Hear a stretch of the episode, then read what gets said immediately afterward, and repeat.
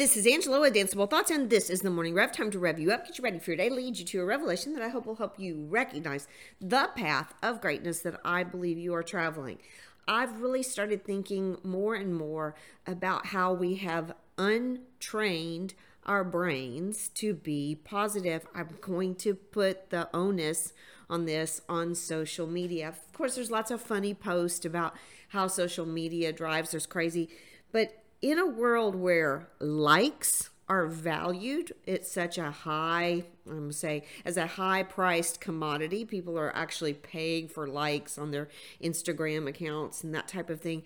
Isn't it funny that what most people get on social media and do is find things to be disagreeable about?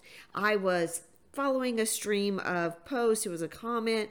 I made a comment that I felt was pretty much in line with the conversation. It had to be in my, it happened to be in my area of expertise, which is dance, and uh, and I was summarily, I'm not going to really say attacked, but I was taken down in the vernacular of those who are social media warriors uh, because I was not um, in agreement with their point of view. Well, that's the whole point of a conversation is to exchange ideas but i think a lot of times on social media threads it is about one upping each other instead of exchanging ideas. So point of that example is not to talk about woe is me and that oh somebody decided to you know try to fuss at me on social media. It is to make my point that we have forgotten how to be positive. So, my challenge for you today is a simple one.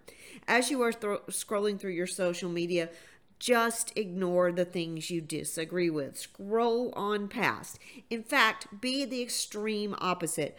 Be an extreme liker today. Like, heart, star, whatever it is that you want to do.